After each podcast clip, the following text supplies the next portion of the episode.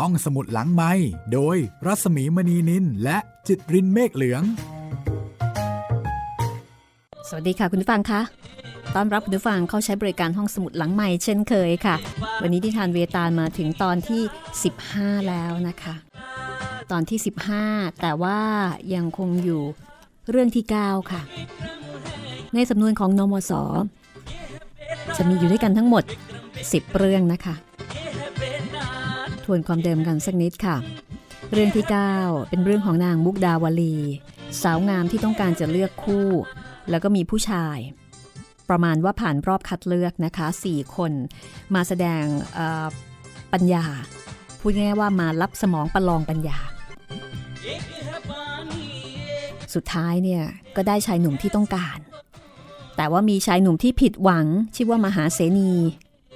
โกรธแค้นที่ไม่ได้นางมุกดาวลี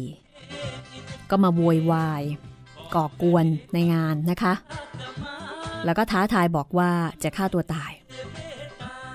ปรากฏว่ามีชายหนุ่มอีกคนหนึ่งซึ่งไม่ได้นางมุกดาวลีเหมือนกัน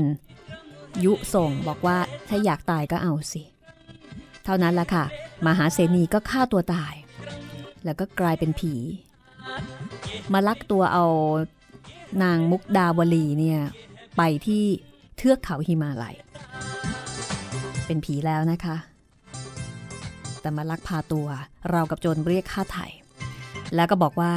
ถ้าอยากจะได้คืนก็ไปตามเอาที่เทือกเขาหิมาลัย เรื่องราวจะเป็นอย่างไรต่อไปนะคะ กับนิทานเวตาลเรื่องที่ 9 เรื่องของนางมุกดาวลี ซึ่งตอนนี้ นางได้ชายที่ต้องการแล้วนะคะ นั่นก็คือรัตนทัศน์แต่มหาเสนีที่กลายเป็นผีแล้วเนี่ยมาลักพานางตัดหน้ารัตนทัศน์ไป เอาละค่ะ ถ้าอยากรู้ว่าเรื่องจะเป็นอย่างไรต่อนะคะ และที่สำคัญเวตาล มีประเด็นอะไรจากเรื่องนี้ที่จะถามพระราชาวิกรมาทิตให้ทรง อดใจไว้ไม่ได้ แล้วก็ต้องตอบออกมา แล้วก็จะทำให้เวตาลนั้น สามารถจะกลับไปที่ต้นอโศกได้ตามเดิม ติดตามได้เลยนะคะ กับนิทานเวตาลเรื่องที่ 9 ค่ะ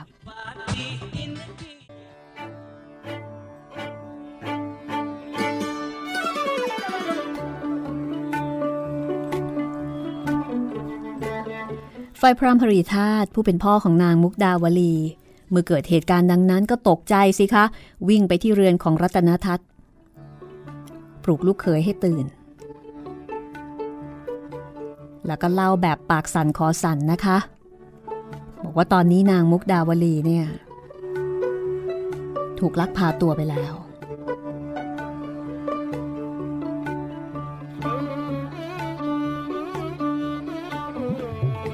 ก็เป็นเรื่องที่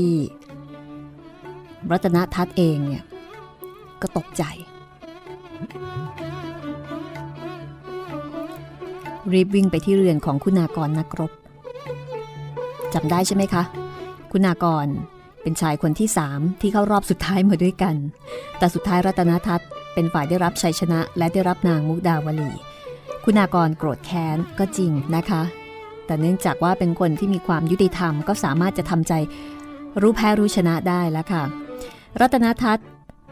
ก็ขอให้คุณากรช่วย เพราะว่าเขาเนี่ยเป็นคนในวันณะพราหมณ์ ในขณะที่คุณากรนั้นเป็นคนในวันณะกษัตริย์ เป็นนักรบโดยธรรมชาติอยู่แล้วนะคะ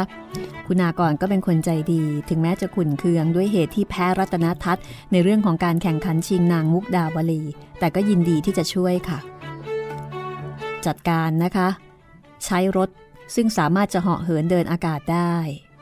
แล้วรัตนทัศน์กับคุณากร ก็ออกเดินทาง เดินทางไปฮิมาลัยเพื่อที่จะไปนำนางมุกดาวลีเนี่ยกลับคืนมา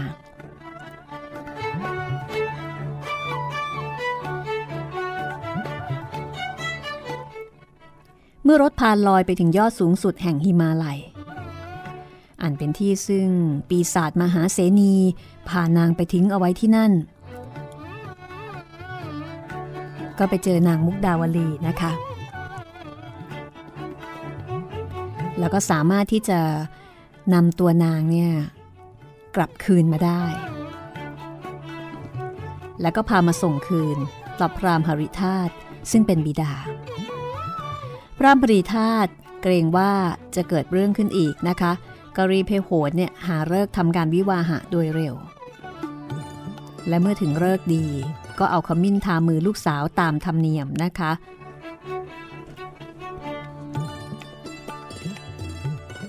ก็เป็นไปตามประเพณี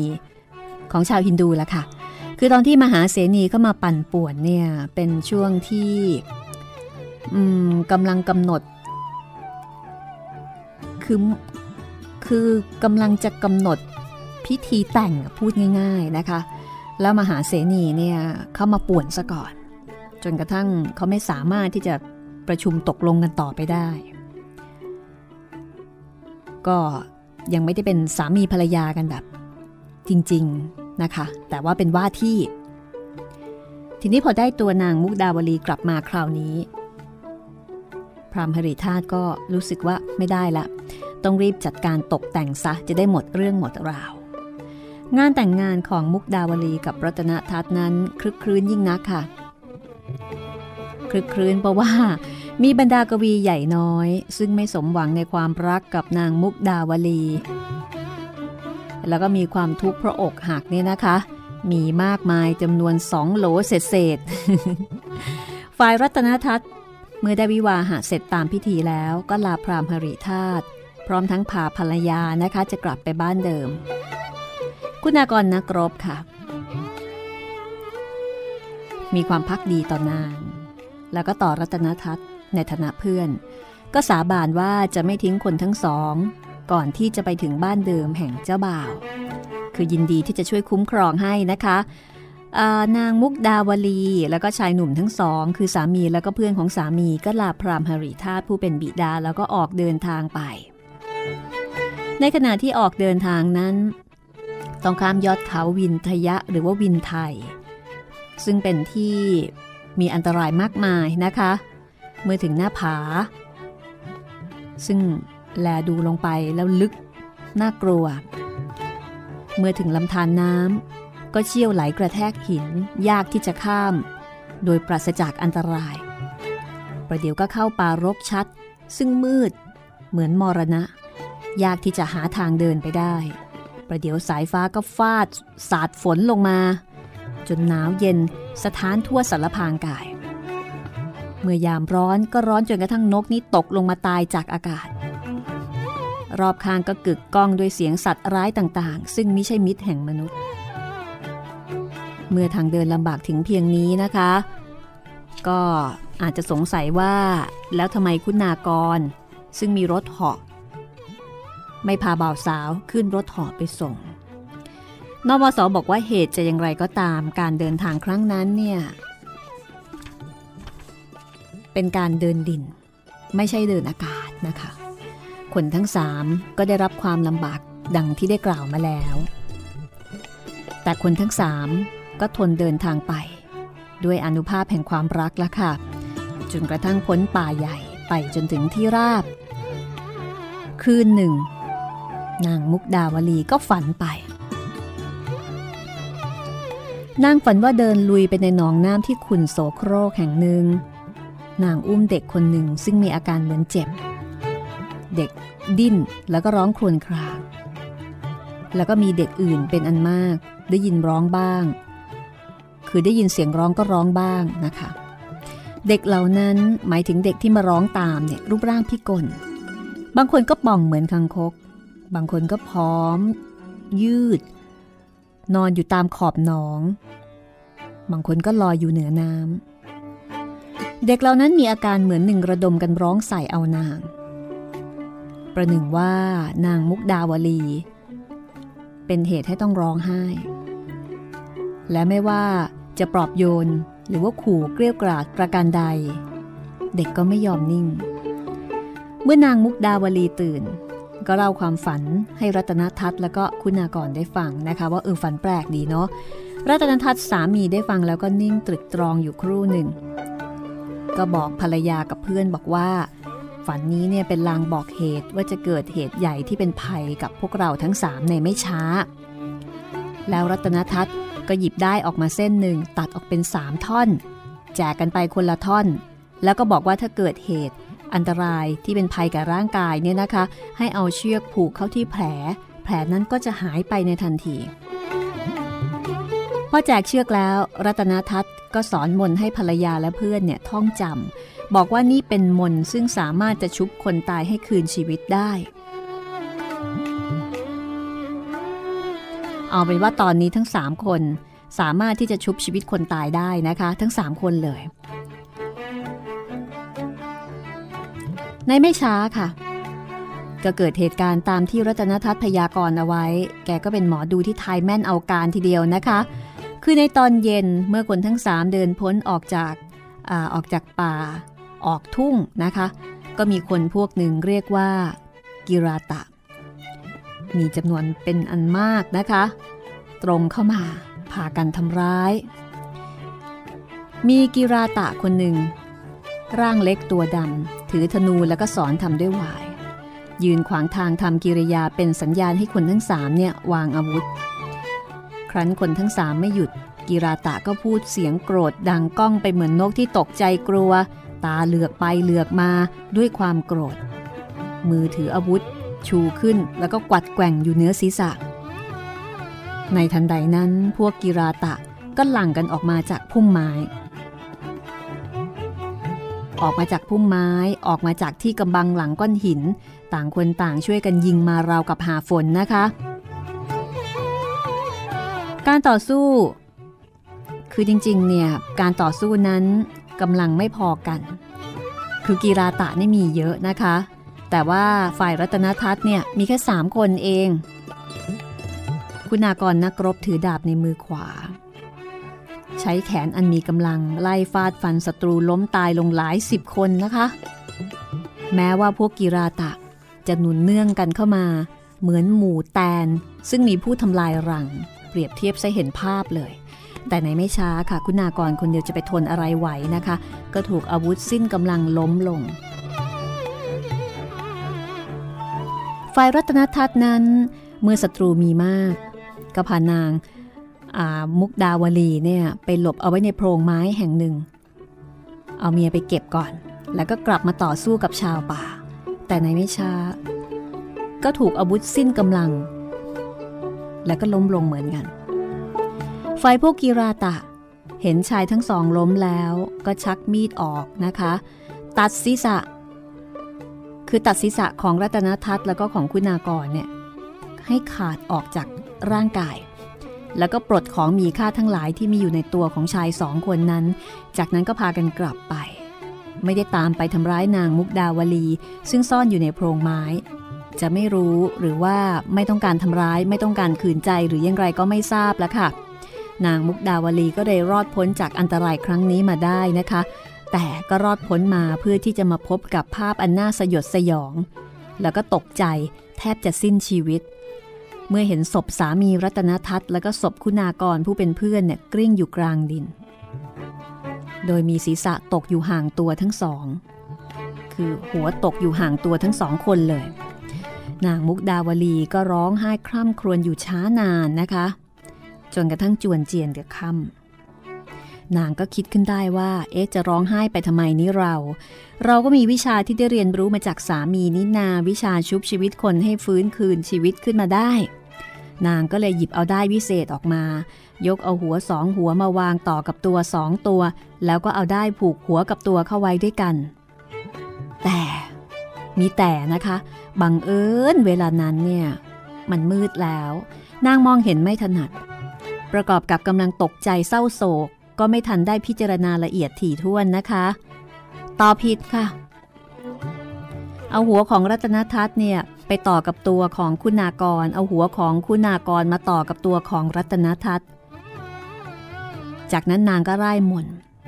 ไล่มนสังชีวนีซึ่งสามีสอนเอาไว้ พอไล่มนจบมนก็ขลังศักดิ์สิทธิ์มากนะคะ ชายสองคน ฟื้นคืนชีวิตตามเดิม ทีนี้พอฟื้นขึ้นมา ต่างคนลืมตาแล้วก็ลุกขึ้นนั่ง ลูบคลำเนื้อตัวนะคะ เหมือนหนึ่งจะสำรวจดูว่าร่างกายเนี่ยยังอยู่ครบหรือเปล่า แต่เมื่อลูกพบร่างกายเต็มทั้งตัวแล้วก็ไม่หายสงสัย รู้สึกว่าจะมีอะไรผิดสักแห่งหนึ่งก็เอามือคลำหน้าผาก แล้วก็แลดูลงไปตลอดถึงเท้า แล้วต่างคนต่างก็ลุกขึ้นยืน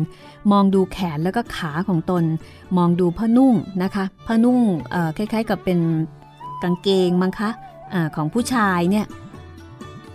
นางมุกดาวลีเห็นท่าทีของสามีแล้วก็เพื่อน ซึ่งทำกิริยาประหลาดประหลาด ก็นึกอยู่ว่า เป็นเพราะความยุ่งในมันสมองของคน ซึ่งเพิ่งจะถูกตัดหัวหายขึ้นใหม่ ๆนะคะ หมายถึงว่าสองคนนี้เพิ่งจะถูกตัดหัวไปใช่ไหมแล้วก็เอาหัวมาต่อเนี่ยก็อาจจะยังมึนๆอยู่บ้าง ยังไม่เข้าที่ นางก็ยืนดูอยู่ครู่หนึ่ง และนางก็วิ่งเข้าไปกอดชาย ซึ่งนางคิดว่าเป็นสามี แต่ปรากฏว่าเกิดเหตุการณ์ที่แปลกประหลาดมากนะคะ คือชายคนที่นางเข้าไปกอด ไม่ยอมให้นางเข้าชิดตัว กลับผลักเสียแล้วก็บอกว่านางเข้าใจผิด นางมุกดาวลีก็ละอายใจเป็นกำลังค่ะ วิ่งเข้าไปกอดชายอีกคนนึง ซึ่งนึกว่า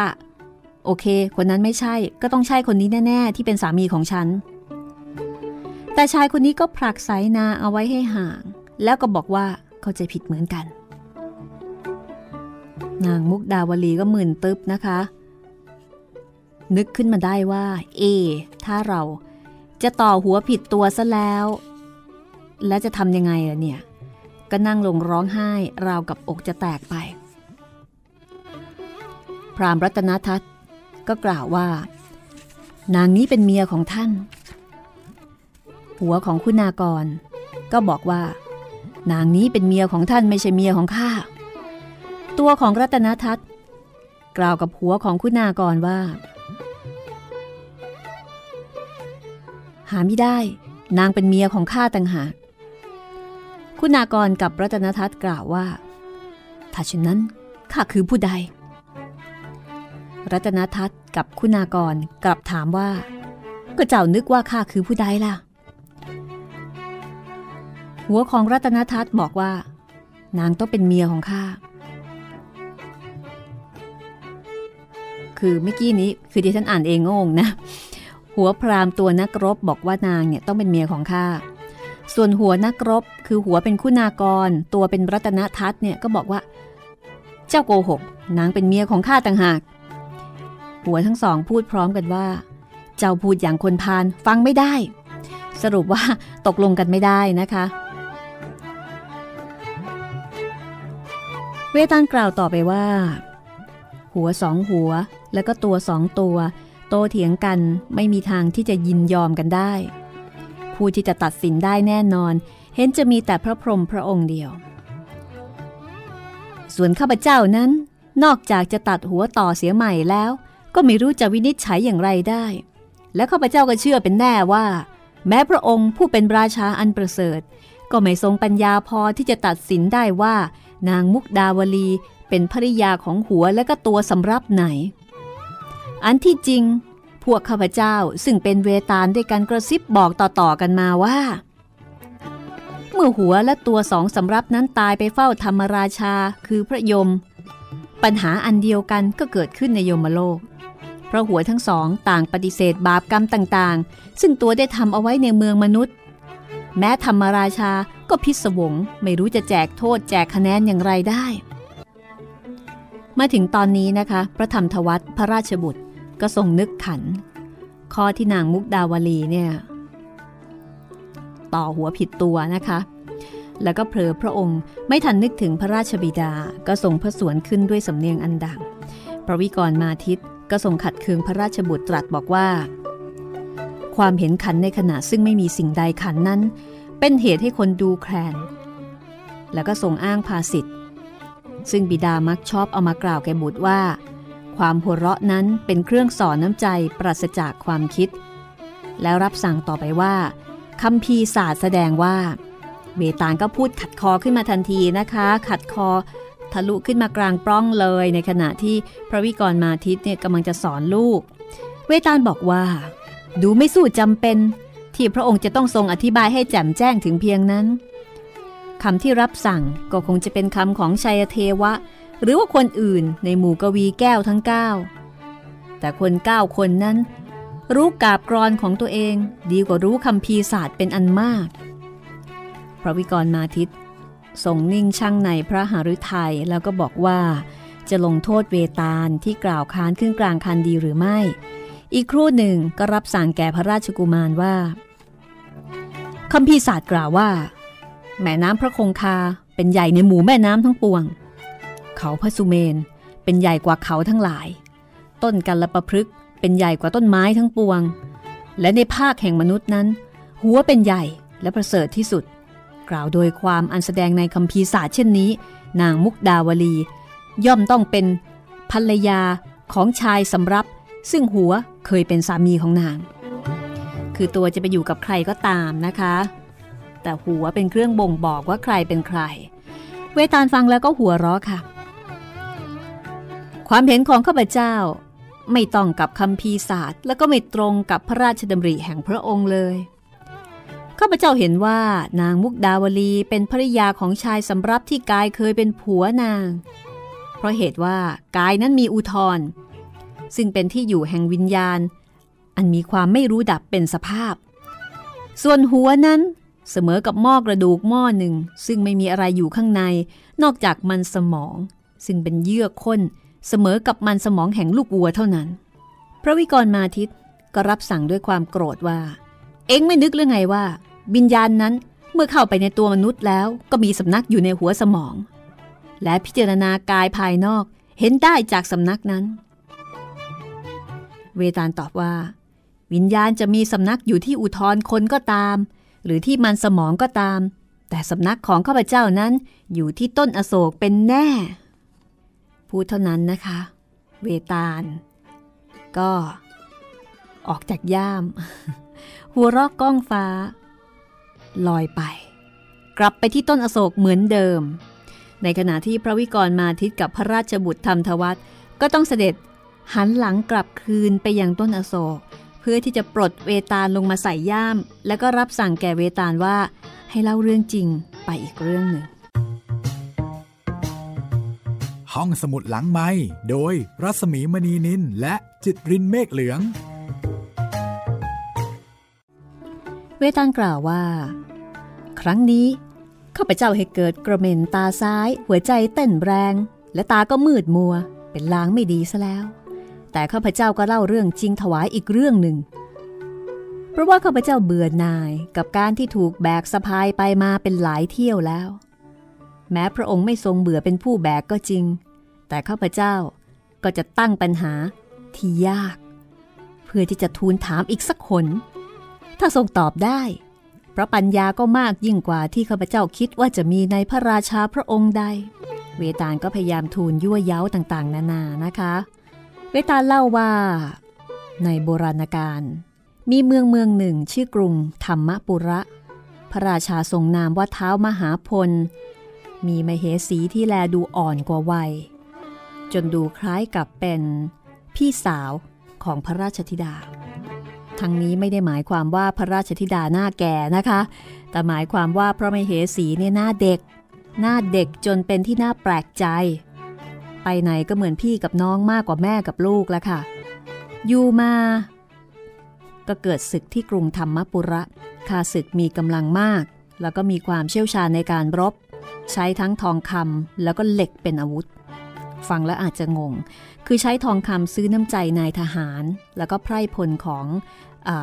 เท้ามหาพล ติดสิงบน แล้วก็ใช้เหล็กเป็นอาวุธ ในการไล่ฆ่าฟัน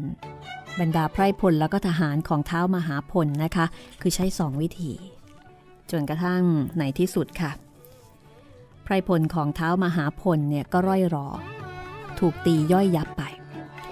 ท้ามหาพลก็เลยพาพระมเหสีกับพระราชธิดาเนี่ยหนีไปยังเมืองเดิมของพระมเหสี และแน่นอนว่าการหลบหนีนี้นะคะ ก็เป็นการเป็นการหลบหนีที่ต้องลักลอบ ลักลอบหนีจำเพาะแค่สามพระองค์ เสด็จออกจากเมือง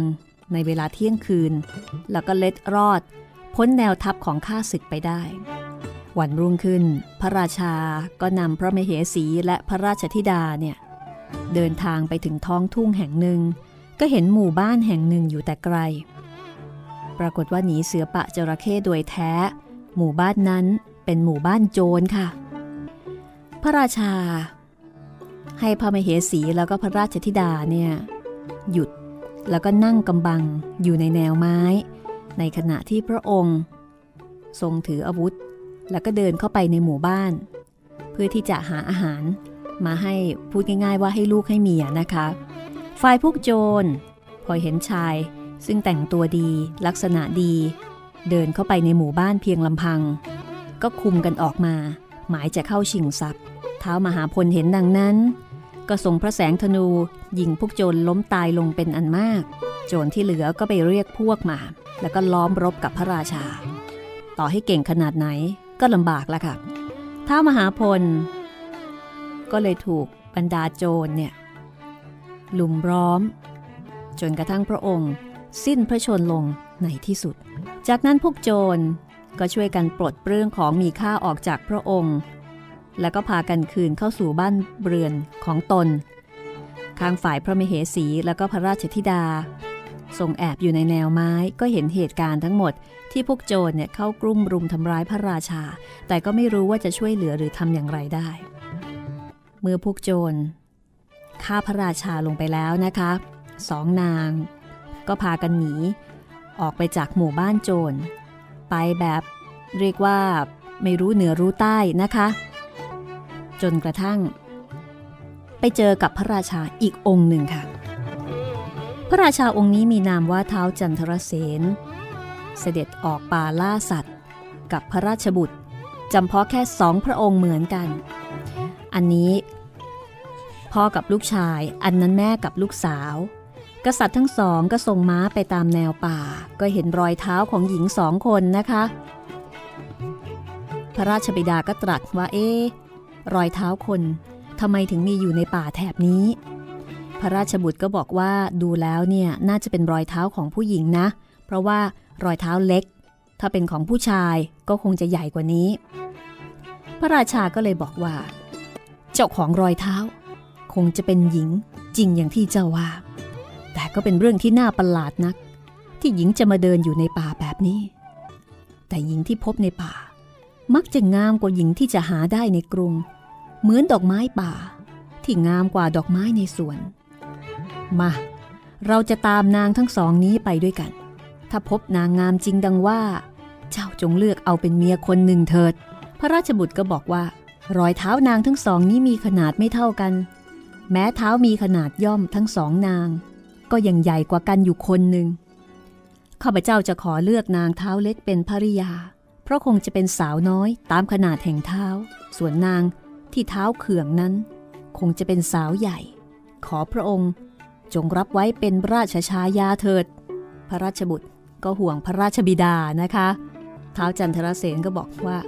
เหตุไฉนเจ้าจึงกล่าวดังนี้ พระราชมารดาของเจ้าสิ้นพระชนลงไปไม่กี่วัน เจ้าก็อยากจะมีแม่เลี้ยงเร็ว เท่านี้เจ้าหรือ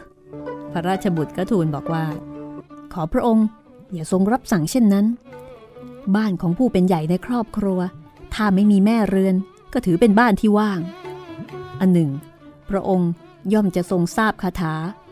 ซึ่งมูลเทวะบัณฑิตแต่งไว้ว่า ชายผู้ไม่ใช่คนโง่ ไม่ยอมคืนสู่เรือน ซึ่งไม่มีนางที่รักผู้มีรูปงาม คอยรับรองในขณะที่กลับถึงเรือนนั้น แม้เรียกว่าเรือนก็ไม่ใช่อื่น คือคุก ซึ่งไม่มีโซ่เท่านั้นเอง พระองค์ย่อมทรงทราบได้ด้วยพระองค์เองว่า ความสุขแห่งพ่อบ้าน ซึ่งอยู่โดดเดียวนั้นมีไม่ได้ในบ้าน และก็มีไม่ได้นอกบ้าน เพราะไม่มีหวังว่าจะได้ความสุขเมื่อกลับมาสู่เรือนแห่งตนเท้าจันทรเสนก็ทรงนิ่งตรึกตรองนะคะ อาจจะทรงคิดว่า อืมก็ดีเหมือนกัน ก็ตรัสตอบพระราชบุตรว่าเอาละถ้านางเท้าเขื่องมีลักษณะเป็นที่พึงใจข้าก็จะทำตามอย่างที่เจ้าว่า ขอดูก่อนนะคะ ปรากฏว่ากษัตริย์ทั้งสองเนี่ย ก็ส่งชักม้าตามรอยเท้าของนางทั้งสองเข้าไปในป่าครู่หนึ่ง ก็ไปเจอ พระมเหสีแล้วก็พระราชธิดา ทั้งสองนาง ก็เล่าเหตุการณ์ที่เกิดขึ้นให้ทรงทราบทุกประกาศนะคะ ก็เป็นไปตามสัญญาที่ให้ไว้ระหว่างพ่อลูกแล้วค่ะ ก็คือพระราชาเนี่ยก็เชิญนางที่เท้าเล็ก ขึ้นหลังมา ในขณะที่ อ่าไม่ใช่ขออภัยสับสนเห็นเห็นไหมล่ะ คือเรื่องนี้ค่อนข้างจะงงมาก คือพระราชาเนี่ยเชิญนางเท้าเคืองขึ้นหลังม้า ในขณะที่พระราชโอรสเนี่ยรับนางเท้าเล็ก ขึ้นหลังม้า ก็คือแบ่งกันคนละคนตามที่ตกลงกันเอาไว้นะ แต่ปรากฏว่า นางเท้าเล็ก กลับเป็นพระมเหสี ส่วนนางเท้าเคืองเนี่ยคือพระราชธิดากลับกันค่ะ แม่เท้าเล็กกว่าลูก ลูกเท้าโตกว่าแม่ กลายเป็นว่าเท้าจันทรเสนและพระราชบุตรทำการวิวาหะกลับคู่กัน พระราชบิดาทรงวิวาหะกับพระราชธิดา พระราชบุตรทรงวิวาหะกับพระมเหสี เพราะว่าคาดขนาดเท้าผิด ลูกกลับเป็นเมียพ่อ แม่ กลับเป็นเมียลูก ลูกเป็นแม่เลี้ยงของผัวแม่ตัวเอง และแม่กลับเป็นลูกสะพ้ยของผัวแห่งลูกตน ฟังแล้วงงดีพิลึกนะคะ และต่อมาบุตรและธิดาก็เกิดจากนางทั้งสอง และบุตรและธิดาแห่งนางทั้งสอง ก็มีบุตรและธิดาต่อๆกันไป เวตาลเล่ามาถึงเพียงนี้ก็ถามว่า แล้วลูกเท้าจันทรเสน ที่เกิดจากธิดาเท้ามหาพล กับลูกพระมเหสีเท้ามหาพลที่เกิดจากราชบุตรเท้าจันทรเสนนั้น จะนับญาติกันยังไงดี พระวิกรมาทิตได้ทรงฟังก็ตรึกตรอง เอาเรื่องพ่อกับลูกแม่กับลูกและพี่กับน้องมาปนกันยุ่ง มีหนำซ้ำยังมีเรื่องแม่เลี้ยงกับแม่ตัว แล้วก็ลูกสะพ้ยกับลูกตัวอีกพระราชาก็ทรงตีปัญหาอย่างไม่ทันแตกนะคะ เรื่องนี้งงมึนตึ๊บเลย ก็ทรงนึกขึ้นได้ว่า การพาเวตาลไปส่งแก่โยคีนั้นจะสำเร็จได้ ก็ด้วยการที่ไม่ทรงตอบปัญหาใด ๆ คราวนี้พระองค์ก็เลยนิ่ง แล้วก็เดินต่อ เวตาลก็พยายามจะท้าทายให้ตอบปัญหาด้วยวิธีการกล่าวว่าพระองค์โง่จะรับสั่งอะไรก็ไม่ได้นะคะ พระองค์ก็ทรงแกรมเวตาลก็ถามว่าจะตอบปัญหาแล้วใช่ไหม พระราชาก็ไม่ทรงตอบ เวตาลก็นิ่งอยู่ครู่หนึ่งแล้วก็ทูลถามว่า บางทีพระองค์จะโปรดฟังเรื่องสั้นๆ อีกสักเรื่องหนึ่งกระมัง ครั้งนี้แม้แต่กระแอม พระวิกรมาทิตก็ไม่ทรงกระแอมไม่มีแอะอะไรเลยนะคะ เวตาลก็เลยกล่าวว่า เมื่อพระองค์ทรงจนปัญญาถึงเพียงนี้แล้ว บางทีพระราชบุตร ซึ่งทรงปัญญาเฉลียวฉลาด จะทรงแก้ปัญหาได้บ้างกระมัง แต่พระธรรมทวัตพระราชบุตรก็นิ่งสนิททีเดียว ทีนี้เมื่อพระวิกรมาทิตทรงนิ่งอึง้งมิได้ออกพระโอษฐ์ตรัสประการใด เวตาลก็แสดงอาการประหลาดใจ แล้วก็ชมว่าทรงตั้งมั่นในพระสติดีเหลือเกินนะคะ มีพระปัญญาราวกับเทวดา และมนุษย์อื่นที่มีปัญญาจะหามนุษย์เสมอไม่ได้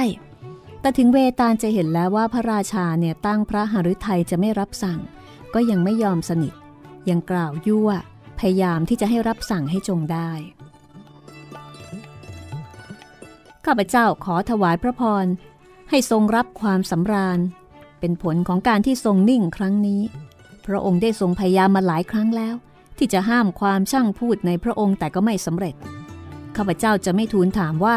การที่ทรงระงับความช่างพูดนั้น เป็นเพราะความถ่อมพระองค์ และความสามารถที่จะกุมพระสติไว้ได้ หรือเป็นด้วยความโง่และไม่สามารถ การที่ข้าพเจ้าไม่ทูลถามว่า ไม่ทรงตอบเพราะเหตุอะไรนั้น ก็เพราะข้าพเจ้าต้องการจะไว้พระพัก และพระองค์ก็คงจะทราบแล้วว่าข้าพเจ้าสงสัยว่าไม่ทรงตอบเพราะพระปัญญาทึบไม่ทรงทราบว่าจะตอบว่าอะไร หาใช่เป็นด้วยมีพระปัญญาจะตอบได้ถูกต้อง แต่ไม่ทรงตอบ เพราะกุมพระสติไว้ได้ไม่ การที่ไม่ทรงตอบปัญหาครั้งนี้ ก็กล่าวได้ว่า ทรงเชื่อคำแนะนำของข้าพเจ้า และข้าพเจ้ามีความปลื้ม ที่ทรงเชื่อคำสั่งสอนของเวตาล จึงไม่ทูลซักถามว่า ทรงเชื่อเพราะความฉลาดกุมสติไว้ได้ หรือเป็นเพราะโง่ไม่รู้จะตอบว่าอะไร และความไม่ตอบก็เป็นความเชื่อคำสั่งสอนของข้าพเจ้าไปในตัว ก็เน็บแนมสารพัดสารพันพระวิกรมาทีก็ทรงกัดริมพระโอษฐ์ห้ามตัวเองไม่ให้พูดนะคะ แล้วก็ห้ามไว้ได้ เวตาลก็บอกว่า เมื่อพระองค์ทรงรู้สึก ความทึบแห่งพระปัญญา และได้รับความทุกข์คืออัดอั้นตันพระทัยถึงเพียงนี้แล้วข้าพเจ้าก็เกิดสงสาร จึงยอมระงับความมุ่งหมายซึ่งมีมาแต่ในเบื้องต้น ว่าจะให้ทรงดำเนินไปดำเนินมาจนสิ้นพระชนลงในระหว่างทาง เพื่อข้าพเจ้าจะมีโอกาสละศพที่สิงอยู่เดี๋ยวนี้ แล้วก็เข้าสิงศพพระราชา ลองดูว่าจะมีรสชาติเป็นอย่างไรบ้าง อันหนึ่งข้าพเจ้าได้ถวายสัญญาไว้แต่ในชั้นเดิมว่า จะถวายประโยชน์อย่างหนึ่งซึ่งไม่มีใครอื่นจะถวายได้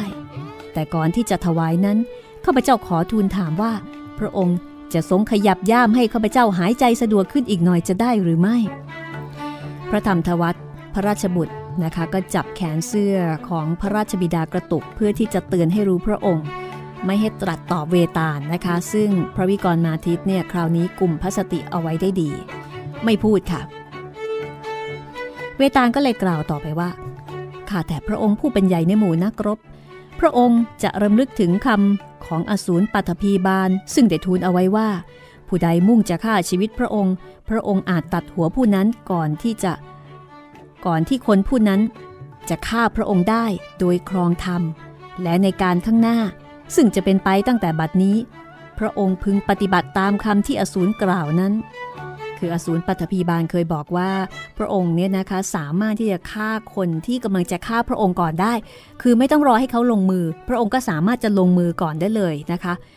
อสูรปัตภีบาลเนี่ยแนะนำเอาไว้อย่างนั้น เวตาลก็บอกว่าพ่อค้าพลอย และโยคีสารติศีเนี่ยก็คือคนคนเดียวกันนะคะ โยคีนี้โกรธพระราชบิดาของพระวิกรมาทิตแล้วก็ต้องการที่จะแก้แค้น ส่วนเวตาลนนั้นเป็นลูกพ่อค้าน้ำมัน โยคีกลัวว่าจะกระทำการกีดกั้นความเป็นใหญ่ในโลกของโยคี ก็เลยฆ่าเวตาลฆ่าด้วยอำนาจตบะ แล้วก็พาศพของเขาเนี่ยมาแขวนห้อยหัวไว้ที่ต้นอโศก เพื่อเป็นเครื่องล่อลวงพระวิกรมาทิตโยคีนั้น เป็นผู้ใช้ให้พระองค์มาปลดข้าพเจ้าแบกไปให้แก่เขา และเมื่อพระองค์ ส่งทิ้งข้าพเจ้า ลงที่เท้าเขาในคืนวันนี้ เขาจะสรรเสริญความกล้าและก็ความเพียรของพระองค์ข้าพเจ้าขอทูลให้รู้พระองค์ แล้วก็ระวังพระองค์ให้จงหนัก เพราะโยคีคงจะพาพระองค์ไปที่หน้าเทวรูปนางทุรคา และเมื่อบูชาแล้ว เขาจะเชิญให้พระองค์เคารพเทวรูป โดยอัสดางข้าประนตคือการกราบแบบอวัยวะ 8 อย่างแตะพื้นเนี่ยนะคะ มากกว่าเบญจางคประดิษฐ์ เวตาลกระซิบวิธี ในการที่จะรับมือโยคีสารติศีลนะคะ พอกระซิบเสร็จก็ออกไปจากศพ แต่เมื่อได้ออกจากย่ามแล้ว คือคือเวตาลนี่ออกจากศพ วิญญาณออกจากศพนะคะ แล้วก็ยังคงลอยสรรเสริญ พระราชาแล้วก็พระราชบุตรคำสรรเสริญนั้นเนี่ยก็เป็นไปในทางที่ชมว่าทรงรู้สึกความโง่และ ลดหย่อนราชมานะอันเป็นคุณงามความดี ซึ่งถ้ามีในตัวใคร ผู้นั้นก็จะมีความสุขในโลก พอเวตาลพ้นไปแล้ว พระวิกรมาทิตก็เสด็จไปถึงป่าช้าค่ะไปเจอโยคีที่กำลังนั่งเคาะหัวกะโหลกอยู่นะคะ รอบตัวโยคีก็จะมีผีในลักษณะที่น่าเกลียดน่ากลัวต่างๆ พอพระวิกรมาทิต เสด็จเข้าไปใกล้จะถึงตัวโยคี ก็ทรงทิ้งย่ามศพ ลงตรงหน้าโยคี โยคีก็แสดงความยินดี แล้วก็กล่าวสรรเสริญความมั่นคงของพระราชา แล้วก็หยิบเอาศพ ซึ่งเป็นศพเด็กเนี่ยออกมาจากย่าม คือตอนนี้ไม่มีวิญญาณเวตาลอยู่แล้วนะคะ แล้วก็หันหน้าไปทางทิศใต้ไร่มนอยู่ครู่หนึ่งศพนั้นก็มีอาการเหมือนเป็น เหมือนฟื้นขึ้นมา แล้วโยคีเนี่ยก็ถวายเครื่องบูชา แล้วก็เอาเชื้อเพลิง ใส่ลงในกระโหลก จุดไฟเป่าจนลุก แล้วก็เป็นใช้เป็นโคมนะคะ คือใช้เป็นโคมไฟกระโหลกผีเป็นโคมไฟนำพระราชาแล้วก็พระราชบุตรเนี่ยไปยังเทวรูปนางกาลี เป็นรูปหญิงดำคอขาดจากตัวครึ่งหนึ่ง แล้วก็แลบลิ้นออกมาจากปาก ซึ่งอ้ากว้าง ตาแดง คิ้วแดง เส้นผมก็หยาบ น่ากลัวนะคะ เสเอลรัด ด้วยมาลัยที่ร้อยด้วยมือแห่งนางยักษ์ ซึ่งนางฆ่าตายในขณะรบ แล้วก็มีศพสองศพ ห้อยเป็นกุนทนที่หูทั้งสองข้าง คือน่ากลัวมาก ครั้นโยคีพาพระราชาและพระราชบุตรไปถึงหน้าเทวรูปเนี่ย ก็ก้มลงวางกระโหลกศีรษะที่ถือมาเป็นโคมนำทางลงกับพื้น แล้วก็หยิบดาบมาถือแอบหลังเอาไว้ แล้วก็ทูลพระราชาว่าข้าแต่พระราชา พระองค์ได้ทรงกระทำตามสัญญาแล้วโดยทางที่ชอบทุกประการ เหตุที่พระองค์เสด็จมาในที่นี้ พิธีของข้าพเจ้าจะเป็นอันสำเร็จดังหมาย พระอาทิตย์จะขับรถข้ามเขาเบื้องตะวันออกแล้ว เชิญพระองค์ทรงเคารพพระผู้เป็นเจ้าโดยอัสดางคประนตและพระเกียรติของพระองค์จะรุ่งเรืองยิ่งยิ่งขึ้นไป พระวิกรมาที่ทรงฟังดังนั้น ก็รำลึกได้ถึงคำเตือนของเวตาลนะคะ ในการที่ ว่าโยคีเนี่ยจะฆ่าพระองค์ก่อน ในขณะที่พระองค์เนี่ยหมอบกราบไหว้เทวรูป ทีนี้พระราชาก็เลยออกอุบายว่าข้าพเจ้าพระราชาไม่เคยกระทำอัสดางคประนตขอท่านผู้เป็นอาจารย์ จงทำให้ข้าพเจ้าดูก่อน แล้วข้าพเจ้าจะทำตาม โยคีผู้ฉลาดก็ตกหลุมที่ตัวเองทำเอาไว้ ก้มตัวลงกระทำอัสดางคประนตนะคะ พระวิกรมาทิต ก็ชักพระแสงดาบออกมาฟาดถูกศีรษะโยคีขาดกระเด็นไป ขณะนั้นเทวรูปล้มคว่ำลงมา แต่ว่าพระราชบุตรจับพระกรพระราชบิดา เหนี่ยวพระองค์กระชากไปโดยแรง พระราชาจึงหลีกพ้นเทวรูปรอดชีวิตไปได้ ทันใดนั้นก็มีเสียงกล่าวในอากาศว่า บุรุษพึงฆ่าคนซึ่งตั้งใจจะฆ่าตนได้โดยครองธรรม มีเสียงดนตรีแล้วก็คำอวยชัยมาจากฟากฟ้า มีดอกไม้ทิพตกกลนเกลื่อนไป พระอินทร์แวดล้อมด้วยเทพบริวารก็เสด็จมาเฉพาะพระพักพระวิกรมาทิตและก็ตรัสให้พระองค์ในขอพรข้อหนึ่ง พระวิกรมาทิตก็บอกว่าข้าแต่พระจอมสวรรค์ ขอพระองค์จงประทานพรให้เรื่องของข้าพเจ้านี้ ปรากฏไปในโลกชั่วกาลนาน พระอินทร์ก็ตรัสว่า เราให้พรแก่ท่านดังขอ และตราบใดพระอาทิตย์และพระจันทร์ยังส่องอยู่ในฟ้า และฟ้ายังครอบดิน ตราบนั้นเรื่องนี้จะปรากฏต่อไปในโลก หลังจากนั้นพระวิกรมาทิตก็พาพระราชบุตร กลับคืนเข้าพระราชวัง ทรงปกครองบ้านเมืองเป็นสุขชั่วกาลนาน และเรื่องของพระองค์ ก็ยังคงปรากฏมาจนกระทั่งถึงปัจจุบันตามที่พระอินทร์ได้ประทานพรเอาไว้ นี่คือนิทานเวตาลในฉบับของนอมศนะคะ ตอนต่อไปเราจะไปฟังสำนวน จากเวตาลปัญจวิงสติ ซึ่งเป็นฉบับที่ครบถ้วนของศาสตราจารย์ ดรศักดิ์ศรีแย้มนัดดาดูบ้างนะคะ ว่าจะสนุกสนานเพียงใด วันนี้หมดเวลาแล้ว ลาคุณผู้ฟังไปก่อนนะคะ ห้องสมุดหลังไม้โดยรัสมีมณีนินและจิตรินเมฆเหลือง